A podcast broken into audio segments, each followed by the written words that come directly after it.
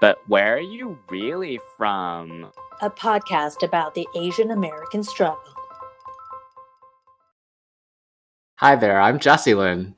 And I'm Angela Lynn, and welcome back to another episode of But Where Are You Really From? Before we get started, we just wanted to let you guys know that we are discussing topics around racism this week. So if this is not comfortable for you, you've been warned. But if you are comfortable, we about to get into it now. so, yes. first we want to talk about the elephant in the room. It is coronavirus right now. We're all stuck in quarantine. And something that's been popping up in headlines over and over again is the fact that there's a ton of anti Asian racism happening as a result of COVID 19. So, we wanted to talk a little bit about why this racism is happening now, why it should not be happening, and if it's actually something that's like net new or if it's based on a pretty strong foundation of historical racism against mm-hmm. our community. In terms of the latter, uh, I think our hypothesis is that it's not new. It's just a new reason and kind of forum for people who are racist against our community to feel justified in kind of doubling down on that hatred because there is a history behind keeping Asians out of the community and kept in this kind of other label. So looking back at like a hundred plus years ago, uh, when Chinese immigrants were first coming to America, at that point there was a Chinese Exclusion Act because you know our people are hardworking, we're willing to take up whatever jobs there are and make our way through, and white people weren't happy about that back then. So they were already trying mm-hmm. to bar Chinese immigrants from coming to the US back then. But that was a long time ago. You could argue that things have gotten better since then. But then in the 1940s, Japanese people got the brunt of the hatred and they were forced into the internment camps. That's not that long ago. And then as you get further into modern day, you realize wait, it didn't stop at all. The civil rights movement wasn't just about black people obviously that was a huge part of that movement but it also had huge impacts on the equality of all people of color so we were definitely included in that and then 9-11 was probably like the most recent case of anti-asian in the kind of broader sense. But basically if you had brown skin you were racially profiled during that time and had a lot of hate towards you. So net net not new. Yeah, absolutely. I mean, if you look back at the history that you just walked us through, what I see basically is there's a legacy of, of racism. But I think coming off of our episode last week where we talk about media representation, I think it's also really important to take a look at things that are being really pushed by how the media or certain figures in the media, mm. cough, cough, our president, are representing this pandemic to the public. And one of the things that we really want to talk about is why it's problematic to present the virus as a Chinese virus or the Wuhan virus. You can see a lot of the reasons why from the WHO, but there are a number of problems with that. The first is that it really connects the illness to a specific group of people and creating that connection suggests there's some kind of fault of the mm-hmm. illness belonging to that region or that people and somehow that they caused it or they intended this to occur mm-hmm. it's also problematic from the standpoint of people living here because I think people can start to think about it. And of course, I think we all did through the lens of false security because we were like, oh, it's in Wuhan, China. Like that's so far away. Yeah. Like there's no way that's gonna like get all the way here. It's just like SARS. It's gonna die down. And I think it that really gave a sense of false security to people where they should have been more more careful at the time. In a sense it also scapegoats people so people care less about what's happening. Where you're talking about oh it's it's a situation or it's a disease that's happening over there. It doesn't mm-hmm. really matter to us. So i think there are things stemming out of the legacy of racism in the us but there are also many many things that are being instigated by let's say exaggerated or misinformation around the pandemic another challenge that's been coming up and the reason behind a lot of the attacks that have been happening lately is that aside from the sense of false security of like it it's only happening in China, there's also this misperception that like it's in Chinese people's blood or something that like if you're Chinese you already have coronavirus so like if you encounter mm. a Chinese person on the street and they cough, then like you're gonna get coronavirus because they're Chinese and they happen to be around mm-hmm. you. I think that actually a huge portion of the attacks have been because they're like, ew, Chinese person, you have coronavirus, I don't want it. And they're like trying to they they actually think that like all Chinese people have coronavirus or something. So that's just like another form of stupidity, but is like a, an association that people have um, just because if you call it like the Chinese virus, especially, you know. Yeah, I definitely agree with you there. It's a situation where immediately connects our community of people to this particular pandemic and it eliminates all of the kind of critical thinking that happens in mm-hmm. between in the sense that like all of that kind of is removed and replaced by this like terrible kind of gut reaction to the a person based off of what they look like totally Okay, so then to wrap up this kind of opening section to set up this topic, we wanted to talk a little bit about how it's making this anti Asian movement right now is making us feel as Asian Americans.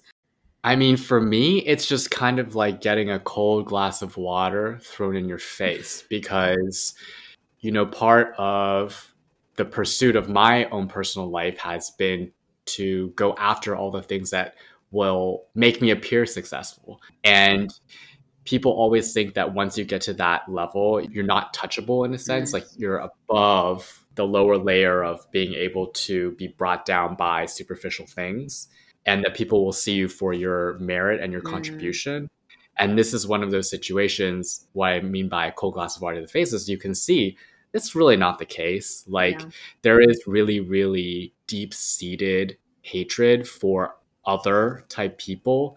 And it really just comes roaring out and like that ugliness comes out and becomes very visible uh, in situations like this where it's very extreme there's a very extreme circumstance so for me it's literally like a cold glass of water to my face I, I don't know what to do i'm a little bit in shock I'm just kind of wondering what has happened because someone threw a cold glass of water in my face. So that's how I'm feeling about seeing all this kind of news surface. Yeah.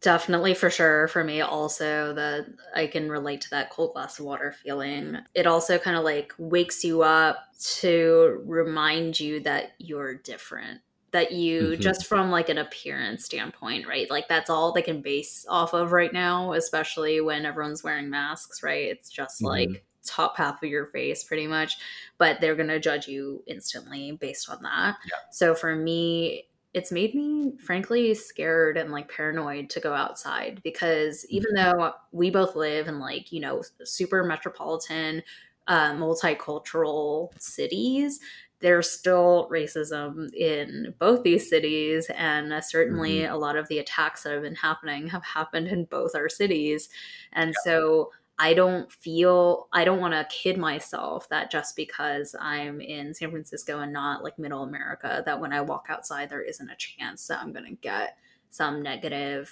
attention. So when I do, I rarely go outside now. And when I do go for like grocery shopping or whatever, I'm super paranoid. I look all around me. I'm like expecting someone to yell at me at any moment. And it's just not a great way to live. I hate it. Three Asian American family members, including a two year old and six year old, were stabbed. The suspect indicated that he stabbed the family because he thought the family was Chinese and infecting people with the coronavirus. It's a disturbing video that has gotten worldwide attention. Video posted to Instagram showing an older Asian man in San Francisco's Bayview neighborhood collecting empty cans, being confronted assaulted and humiliated by a man as others watch. Sunday night in Dyker Heights, police say this 51 year old resident was simply taking out her garbage when a man doused her with some kind of chemical, which burned her face, neck, shoulders, and back. The Asian American victim was rushed to the hospital while the man took off. Wow, so these are pretty heavy stories, and I'm sure there's stories that you guys have heard. They've been around the news pretty heavily, but we also wanted to take some time to focus on some local stories, some stories that are kind of near and dear to our, our hearts and our local communities. So I'll kick it off to Angela to feature her her first story. This story came from the incident report that's run by the Asian Pacific Policy and Planning Council. So, um, because people are scared to report these attacks, these daily incidents that are happening to them to the police. So, this council, which is a nonprofit that y'all should donate to, but they, starting like a month ago or more, uh, created this incident report that is translated into many, many different Asian languages, making it as accessible as possible to all the various Asian communities that are facing hatred right now for people to easily and anonymously report what's happening to them um, in the streets. And just want to throw out a stat so everyone knew like the degree to which this is happening per week. That council is receiving 1,100 reports every Wow. week which is insane because if you think about it, 1100 is way lowballing it because these are only the people that are willing to fill out this form. Or, yeah. Like, think about how many people are just like taking these, especially the verbal assaults, and just like Mhm. trying to brush it off, but obviously it's like impacting their lives, right? If 1100 is what's documented, I can only imagine how many are actually happening per week. It's just crazy. So, I wanted to highlight one that is a bit untraditional and shows you that this racism is like pervading into all different channels, platforms, like ways of community, and it, it's just harboring this feeling of like we're not safe anywhere. So the Mm. story that uh, I'm choosing here was written in by someone in a university, and they talked about how they were holding a Zoom conference because everyone has to, you know, do everything over video call right now. And I'm sure most of you have heard that Zoom has been under a lot of security breaches recently because so many people are now using Zoom and it's like fairly easy for people to hack into other people's conference calls. So basically, the student organization was using Zoom to hold board elections for their organization and there were 40 or more people on the call of all different Asian American descent and then all of a sudden the call was interrupted by a bunch of random anonymous hackers who started flooding the call with all this hateful speech, racial Wow. slurs. They were using like fake broken English to mock everyone because they could see that everyone was Asian. And one of them apparently yelled, like, all y'all have coronavirus, every single one of you. So this just goes again to that, like, first of all, just blind hatred, but like definitely points to that bullshit of like people just assuming that because you're Asian, you have coronavirus. Like, what Yeah. the fuck is that? I agree. And situations like this, I always find really strange in a sense because, like, you must be going like way, way, way, way out of your way. I'm talking like you drove five hours in the wrong direction to piss somebody off to show how deeply I think racism against Asians and racism in general is ingrained in the American like society, the public, that someone would go so far out of their way Yeah. to really put a group of people down for no reason. Like these people were Mhm. minding their own business, they were doing their own activity that had nothing to do with it wasn't even organizing or anything. You know, that really pisses me off because you're basically just you're basically just going to someone's activity, like flipping them off for no reason and then like leaving. That's awful and I, I can't imagine why anyone would want to do that. It also feels so invasive. Like, can you imagine if like our FaceTime that we're doing right now, someone randomly like hacked it and started yelling racial slurs at us? Like, I would be so shocked and like Yeah. wouldn't know how to react because that's not what I expect within the context of like having this seemingly intimate conversation. Yeah. And I also think it's to what we were saying earlier, like it's not what you would expect from another person in general, right? Like that level Yeah. of hatred, usually people are like, you have to work to earn that level of hatred from somebody. Like you really gotta work. But like to for somebody to just come up into your private space, as you mentioned, and be so vile to you, you know, that's really deep, deep ingrained hatred, I think. As with all things like this, it hurts both you and the person that you're trying to attack, right? Like, frankly, it's a personal waste of time for a hacker to do something like that because True. they're just going to reschedule their board meeting and they're going to move on. Like, Add a so password. you're- yeah. exactly. so you're really just wasting your own time, you know, twiddling and pissing other people off for no reason. It also makes me kind of sad because, like, when hatred is directed towards young people, especially, like, they, these are university kids. Like, they're not even Mm. like full grown adults out in society, right? Like, I. I don't know. Part of me is like I'd like to shield them from from the hatred that's happening outside and it makes me really sad that like they're experiencing this. There's like no there's no shelter right now Uh-oh. because everything's happening over the internet. So it's like all all bets are off. I have to agree with you on that point regarding.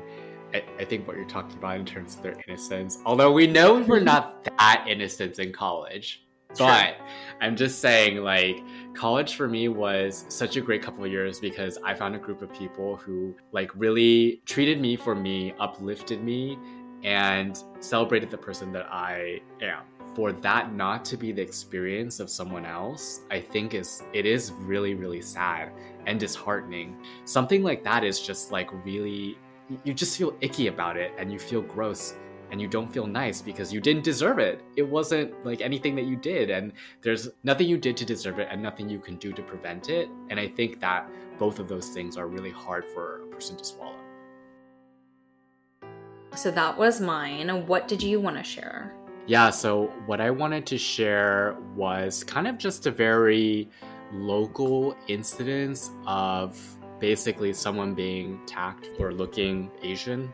And basically, what happened was there was an attack of a woman on a New York City bus by a bunch of teenage girls. And it happened up in the Bronx. I think in like basically the middle of the day, she wasn't doing anything. So, this is one of those things that I wanted to feature. There are multiple things that go against the idea that racism doesn't exist anymore. And the first thing is, it happened in a very visible place. The woman is riding a Mhm. public bus. It happened during the day, so it's not like the woman was riding the bus at like a really late hour or an hour you might consider to be unsafe. So those are like the first two things. Like, you know, people always blame the victim, time and the place. Well, this is not the situation for her. And the third thing is that there is always the kind of everybody loses scenario with these attacks because then people immediately, oh, it's minorities attacking minorities. Look at how Mm. gross all of them are. And so I think that those are all like huge problems that are like lumped up into this this one attack. And what makes me feel really sad about it is that same with your situation, it's unprovoked. Like people are kind of going out of their way to make other people miserable and in doing so harming themselves because if she got the coronavirus, you have it now from attacking her. Like, That's if true. you stayed away, you probably wouldn't have had it. So, you know, like it's all these things where you're kind of just like you can slowly peop slowly see people devolve into just the the like the, like the gross, emotional, like nasty gut reaction. That is what racism basically is, where Yeah. you're just kind of like, oh no, like oh, this other person, I don't like that, without really analyzing what's driving those emotions this story was just very upsetting for me.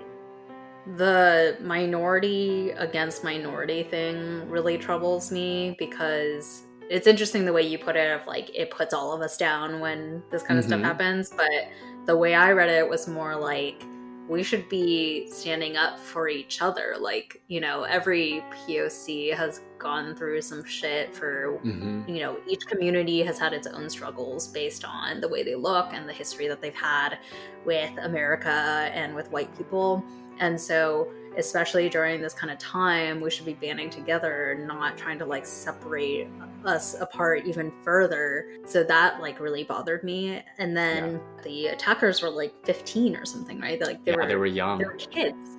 And Mhm. so to your point of like hatred and racism just being these like gut reactions of like you're not even thinking about it. These kids also I I feel kind of bad for them, but I also also not, but I'm kind of like Mhm. was it worth it for you to have to display that kind of act? Because you've now probably like ruined your life because if you didn't already have a criminal record before you certainly do now and like what implication does that have on your future?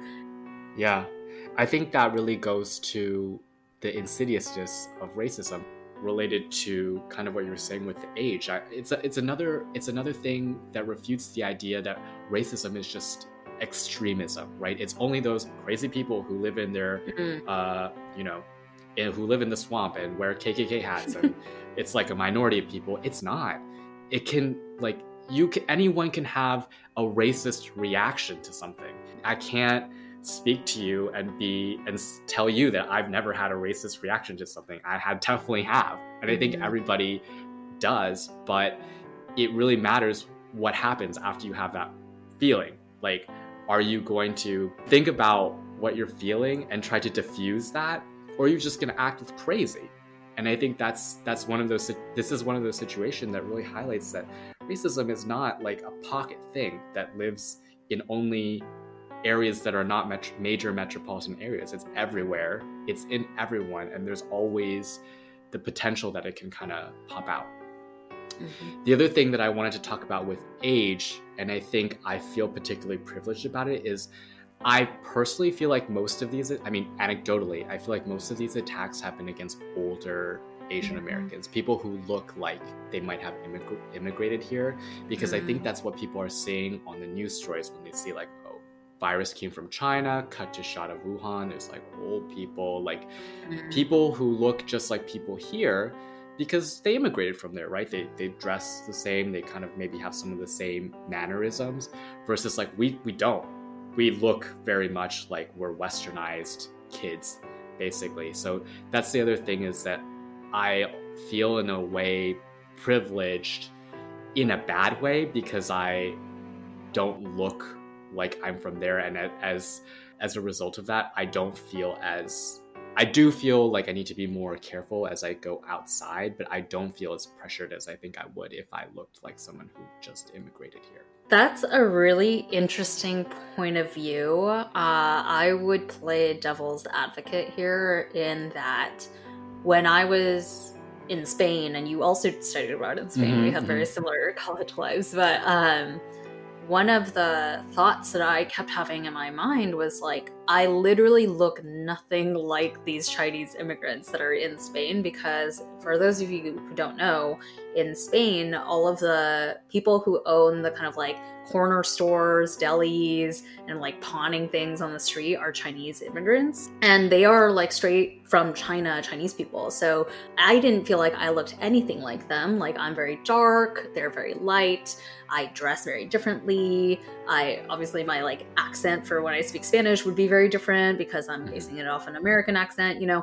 So there are all these things in my head where I'm like, it's so obvious that I'm like different from those people. And yet we talked about this before, but like, you know, I was getting called China like on the street every fucking day, Mm. every five seconds, because in their minds, I didn't look any different from from those people. So like I, I do think there was a bit of like a narrow view when we're thinking of like I'm so different from that group because to the point of before we're talking about us as an Asian community being seen as the other and especially being carved out as other now during Mhm. this like dividing time I think it's very easy for non-Asian people to group us all as together whether you are Yeah. straight from Asia, just moved here a month ago, or you have you were born here like sixth generation Asian American. I don't think that line is necessarily there right now.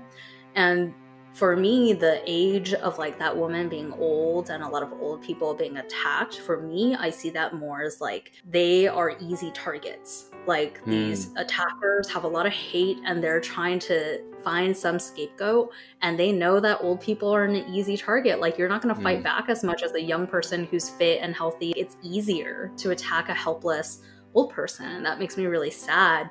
But that's my perspective of why it's happening a lot to old people. Not so much. I, I think there is a, definitely a, a point of like similarity that you could perceive of like, you know, they, they act more and dress more like the people in Wuhan. But I think it more has to do with like their fragility. Wow. I mean, honestly, that just makes me feel worse about it. Like, you're Uh-huh. gonna kick an old person while they're down? Like, Yeah. Jesus.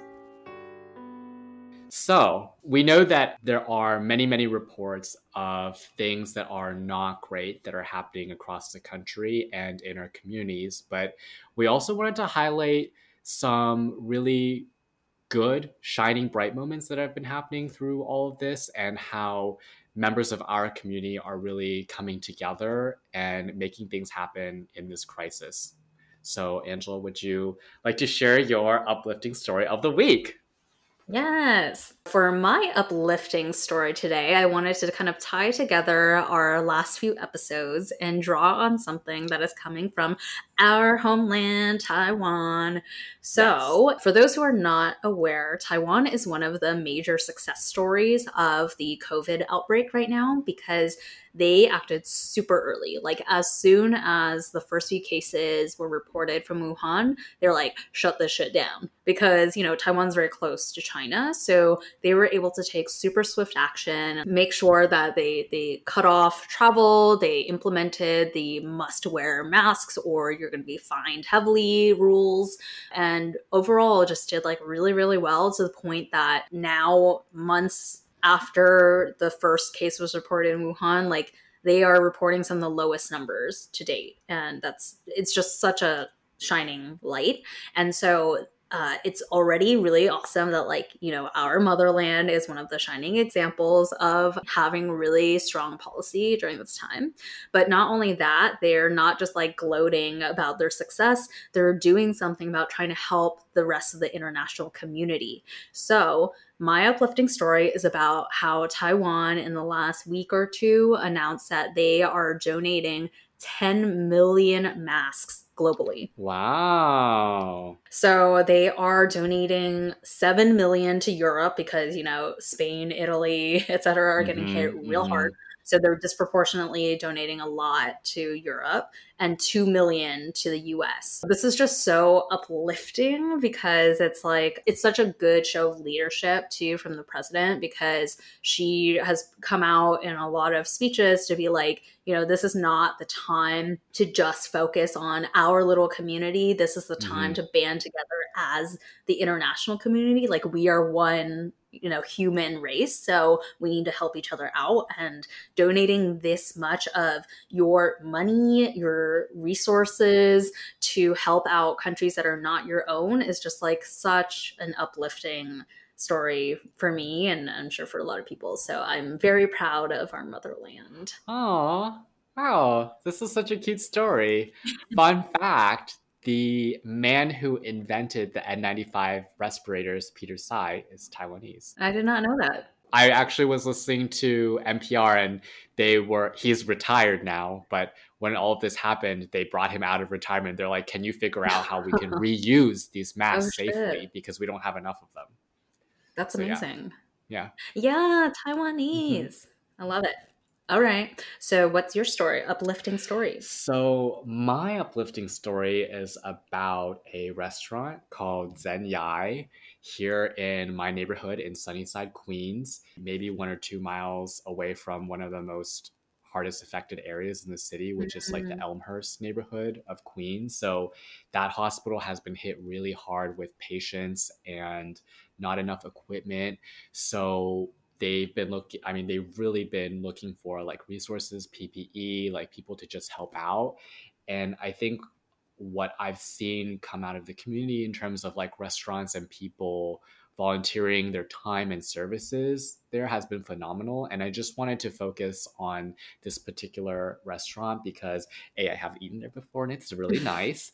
And B, actually, the owners of this restaurant, their restaurant burned down last year. So oh, they're shit. technically like not even really in the community anymore, but they're still helping to support the Elmhurst Hospital by joining the community kind of push to uh, have food made available for all the hospital workers during this time period.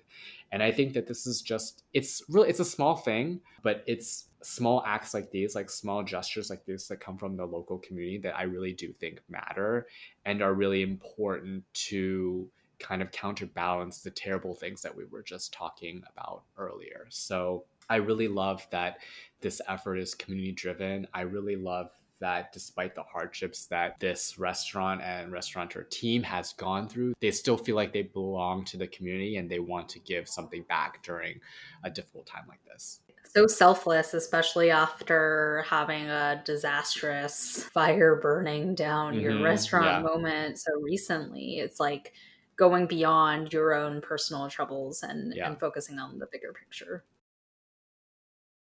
This episode is brought to you by Shopify. Whether you're selling a little or a lot, Shopify helps you do your thing, however you cha-ching. From the launch your online shop stage, all the way to the we just hit a million orders stage. No matter what stage you're in, Shopify's there to help you grow. Sign up for a $1 per month trial period at shopify.com slash special offer, all lowercase. That's shopify.com slash special offer. All right. So we are now in our fortune cookie closing section. And even though this episode has been quite heavy in a lot of ways, we wanted to make sure that we still end on a sweet treat. And Jesse will tell you more about what that is. Don't worry, it's tasteful. Um, but before we get into that, we did want to plug our usual call to action to have you guys email us about your opinion on this topic. So We'd love to hear your thoughts on the matter. If you have experienced any harassment during this time, or if you've seen some really uplifting stuff coming from the community or helping the community during this time, those are all things that we'd love to hear from you and we'd love to share on an upcoming episode. So feel free to email us at tell us where you're from at gmail.com. And again, that your is Y O U R E. So, speaking of uplifting things, we wanted to cap off our episode this week by giving you guys information to some local and national groups where you can donate if you're interested to contribute to the fight against racism and empowerment of our communities. So, I'm going to feature the one that I picked for New York City, which is the Chinese American Planning Council. And their mission is to promote the social empowerment of Chinese American, American, immigrant, and low income communities. And if you didn't know this, you can donate directly to them through the link in our description, or you can set them as your default donation recipient at smile.amazon.com other groups, nonprofits. Jesse covered off East Coast. I'm going to cover off West Coast. So earlier I mentioned the group that founded that incident report that's helping give a voice to all of the people in the community that are uh, experiencing harassment during this time. That is the Asian Pacific Policy and Planning Council. I think they're playing a huge role right now in shining a light on what's happening to our community and giving legitimacy and data to our policymakers to do something about it. And a fun fact, they are LA based, so they are representing California and yes. they are also a nonprofit. So you can either donate to them at the link that again is in our show notes or you can set your Amazon Smile uh, preference to them if you prefer to donate to a California based one. the final organization we wanted to plug tonight is a national organization, Southern Poverty Law Center. I think many of you guys might notice that from seeing various press releases that they put out, but this organization basically tracks and documents racist groups around the US, and their focus is on addressing inequality both from the racist, racism standpoint, immigration equality, LGBT equality. So once all this is over and kind of the immediate in your face racism is gone, we hope that everyone will continue to donate to the organizations we just plugged before, as well as national organizations like this to continue to empower our disenfranchised communities yeah, I just want to plug that, like, even though we focused this episode on what's happening to the Asian community right now under the context of the COVID 19 situation, racism happens all the time and not just to our community. So, this is the time to band together for all people of color. So, that's why we wanted to highlight an organization that's not just focused on the Asian community, but helping to stop hatred of all of all communities. Yeah. So, link to SPL Center will also be found in the description of the podcast episode. Yes. Yeah. All right. So, as always, if you liked this episode, we ask that you please like, follow, subscribe, and share. I think that's something that we Share, haven't share, talked share. about a lot, but please do if you're enjoying this so that we can make sure that we keep coming out with new content each week. And with that said, come back next week because we'll have a new episode for you then. Until So then, Uh, yeah. Side bitches. What?